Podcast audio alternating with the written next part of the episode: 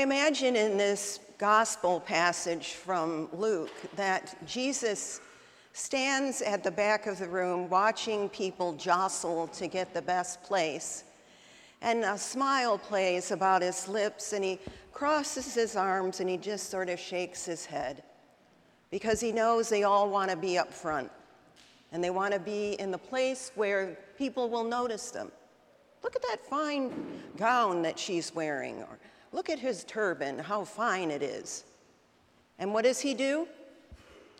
He gently, very gently, brings them back to reality and says, You may think that you're sitting there, but what if someone comes along and says, Friend? Because Tom Long says when Jesus calls you friend, he doesn't mean you're my friend, he means friend. You need to move. How embarrassed you will be.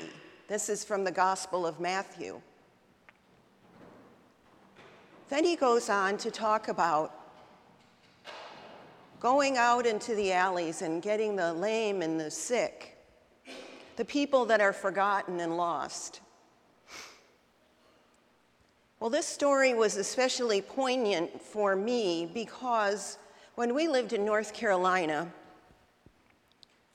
I had to go down to the urgent care, which was in a place that was notorious for people with opioid addiction. And I went on a Sunday or a Saturday afternoon, and I sat there and waited for them to come in and take care of me. And when the nurse came in, he looked at me and I told him what was wrong. And he said, Well, what'd you do that for? And I said, Well, because it hurts.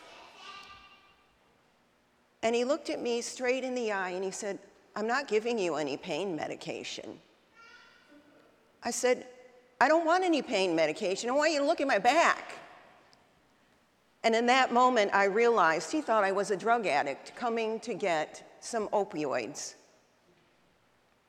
And now I know, and I knew how it felt to be misjudged, to have people look askance at me when I was in real need. But it just so happened earlier in the day, I had been watching CBS this morning, and there was a jazz musician, Gregory Porter. And they always had at the end of the show a new musician come on and play some music and talk a little bit about his life. Well, the song that he was going to sing was called Take Me to the Alley. And basically, it's about the king is coming. The king is coming, so everybody spruces up their house and they have shiny things out front. And when the king starts walking through the streets, he says, Take me to the alley. Take me to where people are lost and lonely and broken and sick. That's who I'm here for. Porter went on to tell the story that his mother was a storefront preacher. And so she was on Skid Row in LA, and those were the people she ministered to the people that were lost and sick, the alcoholics and the drug addicts people that were very, very poor. And he said that on Thanksgiving, they didn't have a Thanksgiving dinner, he and his six siblings, that his mother would have them gather up all of the food that she had prepared and take it and walk through the alley and hand it out to people who needed a meal. Then she would have them go along and collect what was left. And that was their Thanksgiving dinner.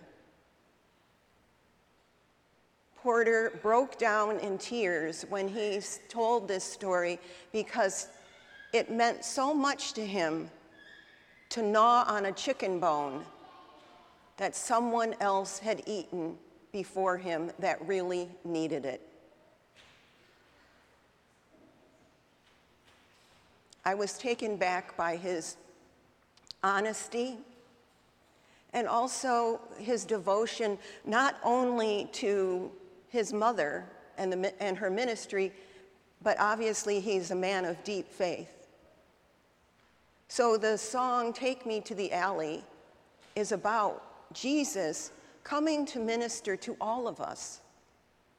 Whether we are at a point in our lives when we feel no one understands us, or we've been sick and forgotten, or maybe we have a problem that we're too ashamed to let anyone else know about.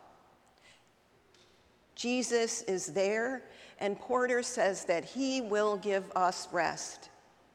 Come to my garden. Let me be there for you. Sit at my table. You have been forgiven. These are all the words in Porter's song. I recommend you find it on YouTube. I'm going to put it in the weekly email tomorrow because it really stays with someone. It makes you think about who we are and what we've come to believe and know about having God in our life.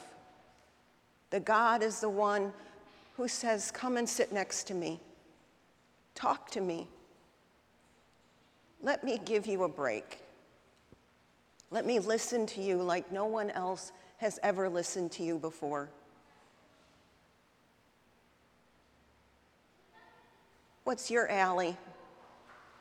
Where do you go when you feel lost and lonely? Who ministers to you when you feel that there's no one else? I certainly hope for all of us that we find respite God's table, but also that we find respite in His arms. Amen.